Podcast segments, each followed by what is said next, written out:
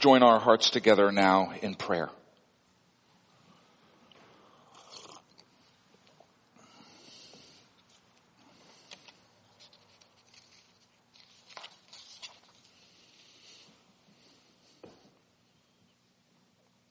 Father God, it has been a good and a glorious week. A week filled with friends and babies and satisfying work.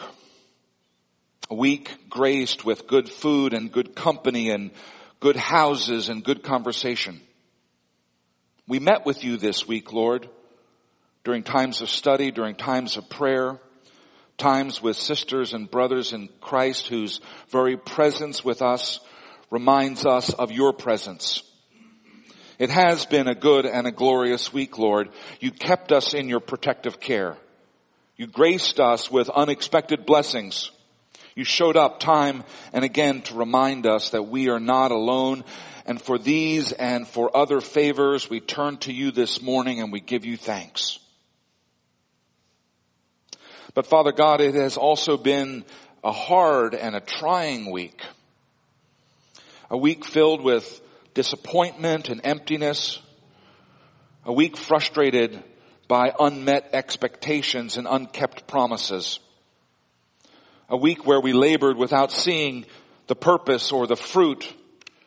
And it seems that at times you were nowhere to be found. Our prayers hit the ceiling and bounced back. Our Bible studies were dry and grating. It has been a hard and a trying week, Lord, burdened and unsatisfied and lonely. And for these and for many other cares, we turn to you and we ask your help.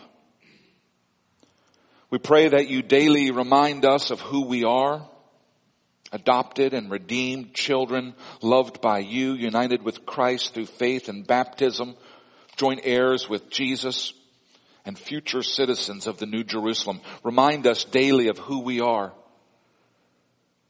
we pray that living into our true identity, the identity that you give us, not that the world gives us, that we might live lives that are humble and productive and purposeful and given over to your glory.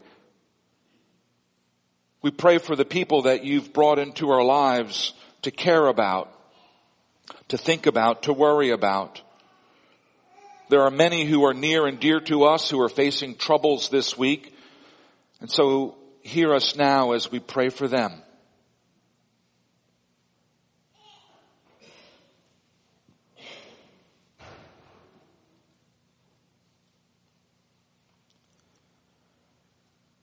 We pray for our country, for our communities. We ask that as citizens and members of our communities that we might live God honoring lives in ways that are governed by truth and compassion. On this Memorial Day weekend when we pause and remember those who have died in the cause of liberty, we pray that you would make our country strong and free. We pray that you would protect us from all enemies, internal and external. We pray that you would shield the men and women in uniform who defend us. We pray that you would bring us peace and that you would bring these soldiers home to their families. We pray for the church around the globe. We pray for Christians who fear for their lives because of their faith. We pray for Pastor Andrew Brunson and we ask that you would release him from prison in Turkey and we pray that his witness to the people of Turkey, whom he has served for more than 30 years, might not be sullied by the lies of politicians. We pray for the peace of Jerusalem. May those who love you be secure. May there be peace within your walls and security within your citadels. We pray for those who are outside the church for those who do not yet know Jesus as Lord and Savior. We pray that in your mercy you would soften their hearts and turn their heads toward you. Draw them to yourself. We pray at the command of Jesus and we pray in the name of Jesus and we join our voices together and pray as Jesus taught us to pray saying, Our Father who art in heaven, hallowed be thy name. thy kingdom come, thy will be done on earth as it is in heaven. Give us this day our daily bread and forgive us our debts as we forgive our debtors and lead us not into temptation, but deliver us from evil. For thine is the kingdom and the power and the glory forever. Amen. This week I'm uh, happy that I can offer you a guaranteed plan to receive God's blessing. Not every week I can do that, but this week I can. If you follow the plan that I lay out in this sermon, I guarantee that you will be blessed. The plan I'm talking about is very simple. Jesus himself is the author of this plan. He says in John 13, 17, if you know these things, blessed are you if you do them. And that's as good a guarantee as we can get these days straight from the lips of Jesus. If you know these things, blessed are you if you do them. So this morning, we're going to dig into knowing these things that Jesus is talking about. And then in the coming week, beginning well, I guess around noon, we're going to get busy doing them.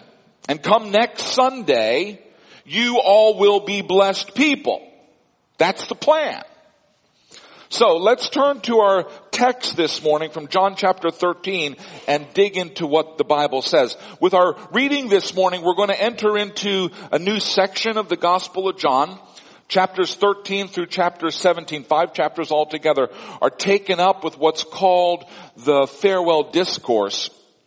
This is a conversation between Jesus and his disciples, and it takes place either on the night of the Last Supper or on the night before. There's some disagreement among scholars about this issue, but we don't need to let that bother us because it has no bearing on the meaning of the passage. In this sermon series, I'm going to assume that the farewell address takes place on the night of the Last Supper. Following the farewell address, in chapters 18 and 19, we have the Passion of Christ, the story of his arrest and his trial and his crucifixion. And then in the final two chapters of the Gospel, we have uh, the stories of the resurrection and the ascension of Jesus. So we really are in the last movements of the Gospel of John. We've spent 12 chapters covering the first 33 years of the life of Jesus, and we're going to spend the next nine chapters covering the last few days of Jesus.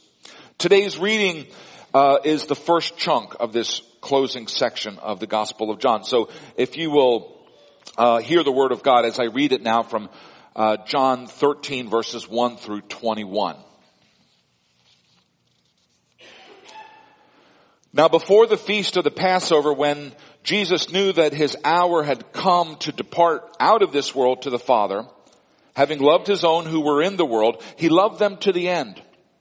During supper, when the devil had already put into the heart of Judas Iscariot, Simon's son, to betray him, Jesus, knowing that the Father had given all things into his hands and that he had come from God and was going back to God, rose from supper he laid aside his outer garments and taking a towel tied it around his waist. Then he poured water into a basin and began to wash the disciples' feet and to wipe them with the towel that was wrapped around him. He came to Simon Peter who said to him, Lord, do you wash my feet?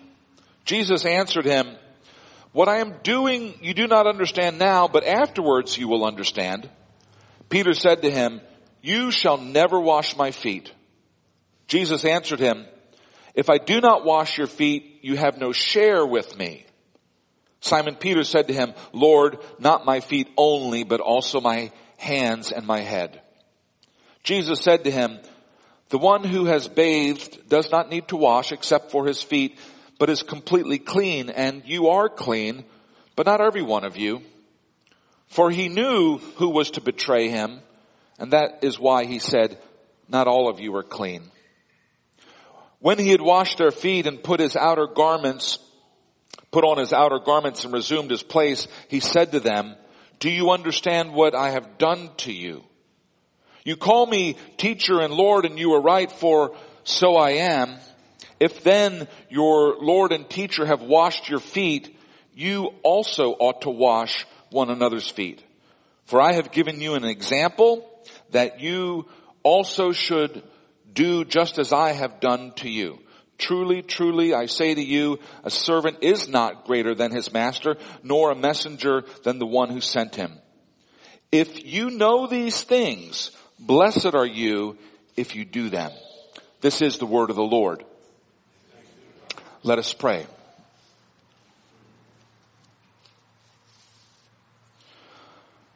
Almighty God, you are God and we are creatures.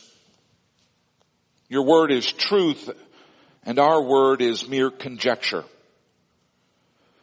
We pray this morning that you would impress upon us the holiness of your being, the truth of your word. I pray that we might approach you with reverence and meekness, that we might attend to your word with anticipation and receptivity. Teach us this day the things that we need to know. This we ask in Jesus' name. Amen. So in verse 12, Jesus, uh, in verse 12 we read, um, when Jesus finished washing their feet, he put on his clothes and returned to his place. Then he asked his disciples, do you understand what I have done for you? Some of you remember the film The Life of Brian, a life, uh, uh, a film made by the British comedy troupe Monty Python. It's a parody of the life of Jesus. There's a scene in which Brian, who is the Jesus figure, is running away from his would-be followers, and as he's running along, he loses his shoe. And when the would-be the gaggle of would-be followers sees the shoe in the dusty road, one of them cries out, He's given us a sign. And one fellow interprets the sign to mean that the followers of Brian will only wear one shoe. But another follower disagrees and he interprets the sign to mean that the followers of Brian will be gatherers of shoes. And so we have the first denominational split in the history of the church, the one shoe Brianites and the shoe gathering Brianites. The joke, of course, is that it is silly to interpret every action or every object as a sign, as having a deeper meaning beyond itself. Not everything is a sign. Some things are just what they are. But in the case of Jesus washing the feet of the disciples, Jesus makes it perfectly clear that he is offering a sign. A sign which points to something beyond itself. Jesus washes the feet of 12 men at a dinner table and then he asks, do you understand what I did for you?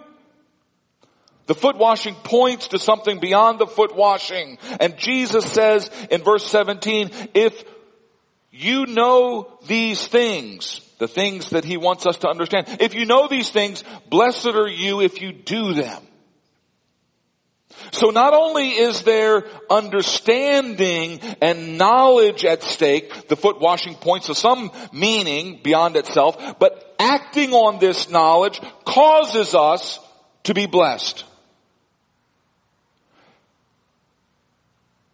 Jesus gives us a practical incentive to correctly interpret his sign of foot washing because if we interpret it rightly and then act on that information, we will enjoy special favor from God. And who doesn't want to be blessed?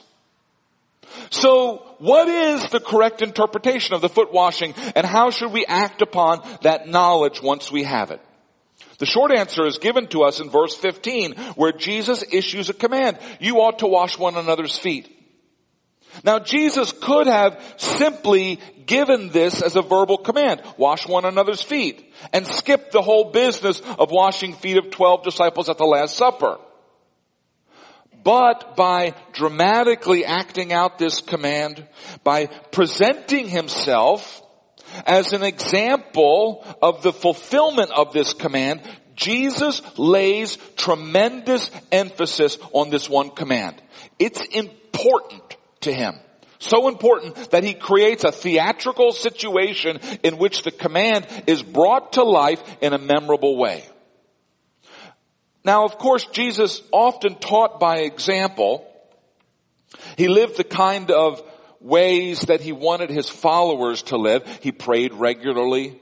He studied scripture fervently. He had, was attentive to the needs of the people that he met. He turned the other cheek. He loved his enemies. He didn't just talk the talk. He also walked the walk. Now, if you will indulge me, I would like to talk for about one minute about classical rhetoric and logic. Well, maybe three minutes.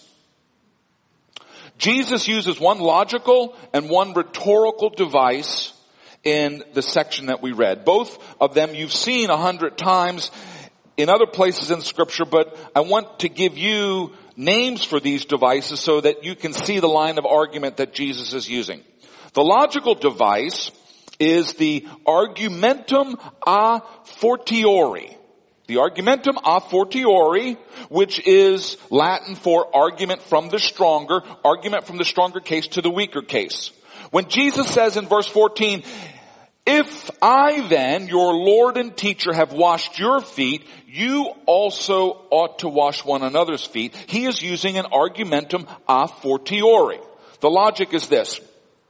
If it's good enough for me, the high and mighty teacher to wash the feet of my lowly students, how much more sense does it make for my lowly students to wash each other's feet?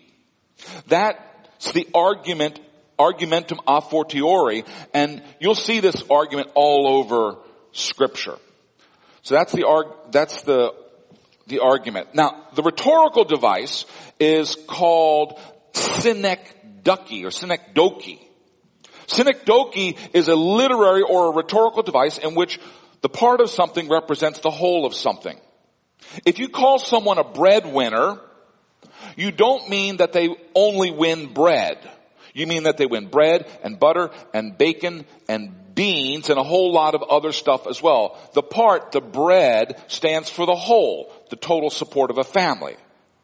In our reading this morning, the washing of the feet is part which stands for all kinds of services that we might render to one another. Frankly, I don't need anyone to wash my feet, but if you wanted to help me, you could do my filing. I don't know if you've ever seen my desk. It's just piled with papers.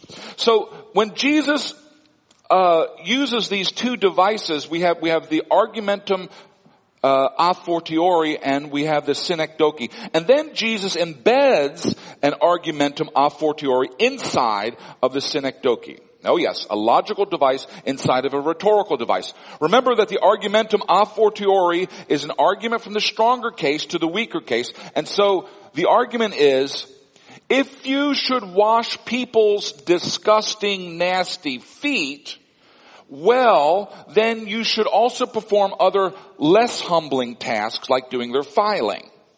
Okay, that's enough about logic and rhetoric. I'm telling you, come over to my office. Okay, you could help me out just to pull the dumpster up. Okay, we'll just clean it right out. So I promised at the beginning of this sermon that I would give you a guaranteed plan to receive God's blessing and now I'm going to deliver on that promise. Jesus said, if you know these things, Blessed are you if you do them. So let's review what it is that we are to know and then next week we're going to get busy doing them. Thing to know, number one. Disciples of Jesus imitate Jesus. And Jesus serves people. He serves them even in humbling, humiliating, disgusting ways like washing their feet. That means disciples of Jesus serve people. And we serve them even in humbling, humiliating, disgusting ways like washing their feet. Service is part of the Christian life. It is part of our imitation of our master. Thing to know, number two, Jesus' example and teaching about washing feet is focused on serving those inside the church. Yes, Jesus leads us to serve others outside the church, but this teaching in John chapter 13 is about our special obligation toward our brothers and sisters in Christ. Jesus washes the feet of his disciples. These are the future bishops and apostles of the church. Yes, we serve everyone, but we especially serve those in the church. The apostle Paul strikes the exact same note in Galatians 6:10 where he writes, "So then, as we have opportunity, let us do good to everyone, and especially those who are of the household of faith." Thing to know number 3. We wash the feet even of our enemies. We wash the feet even of our enemies. Jesus knew that Judas would betray him.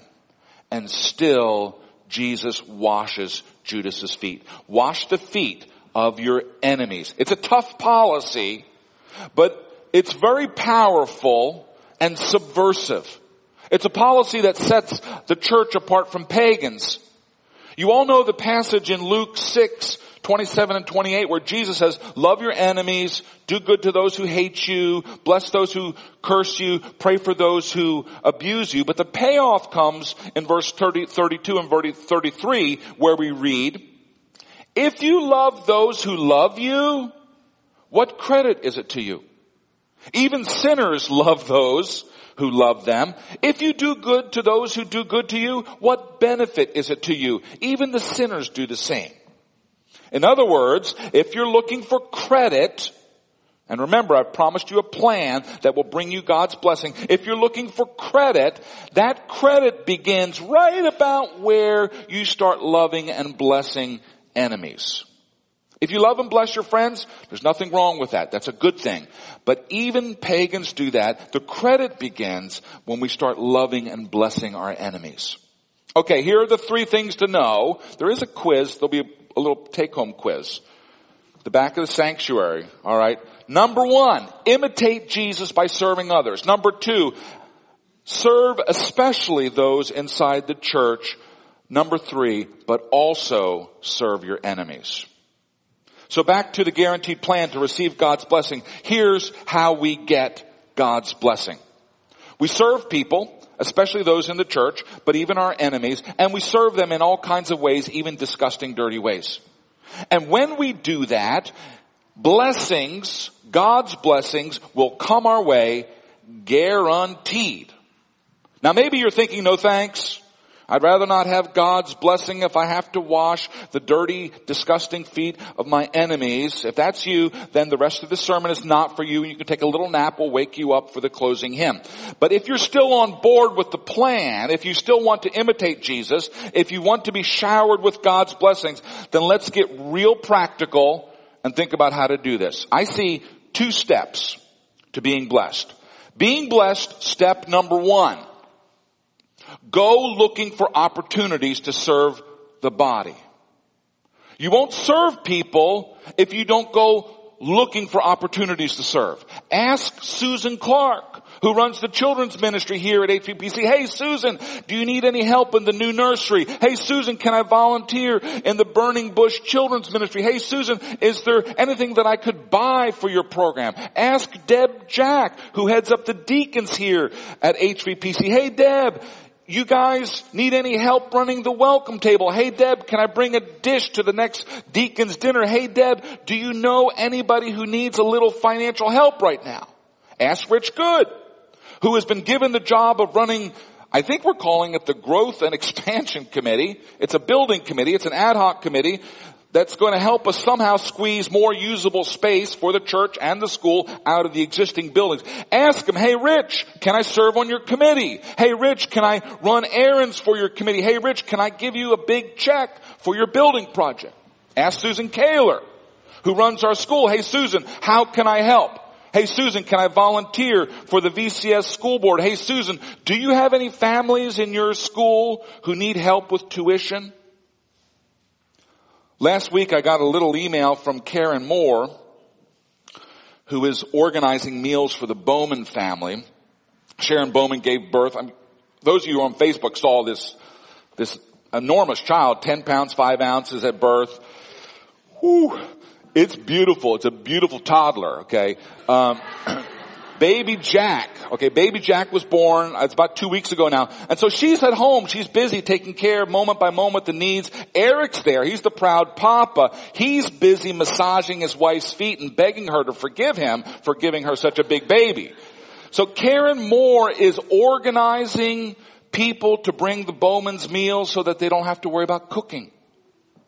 It's a wonderful way for the body of Christ here to HVPC to serve others within the body in a time of need. That service will bless the Bowmans, mama, papa, baby, but it will also bless you who bring those meals. And if you haven't signed up to deliver a meal to the Bowmans, do it. Sign up. Otherwise you'll be missing out on the fun and God will bless you for it. So being blessed, step number two.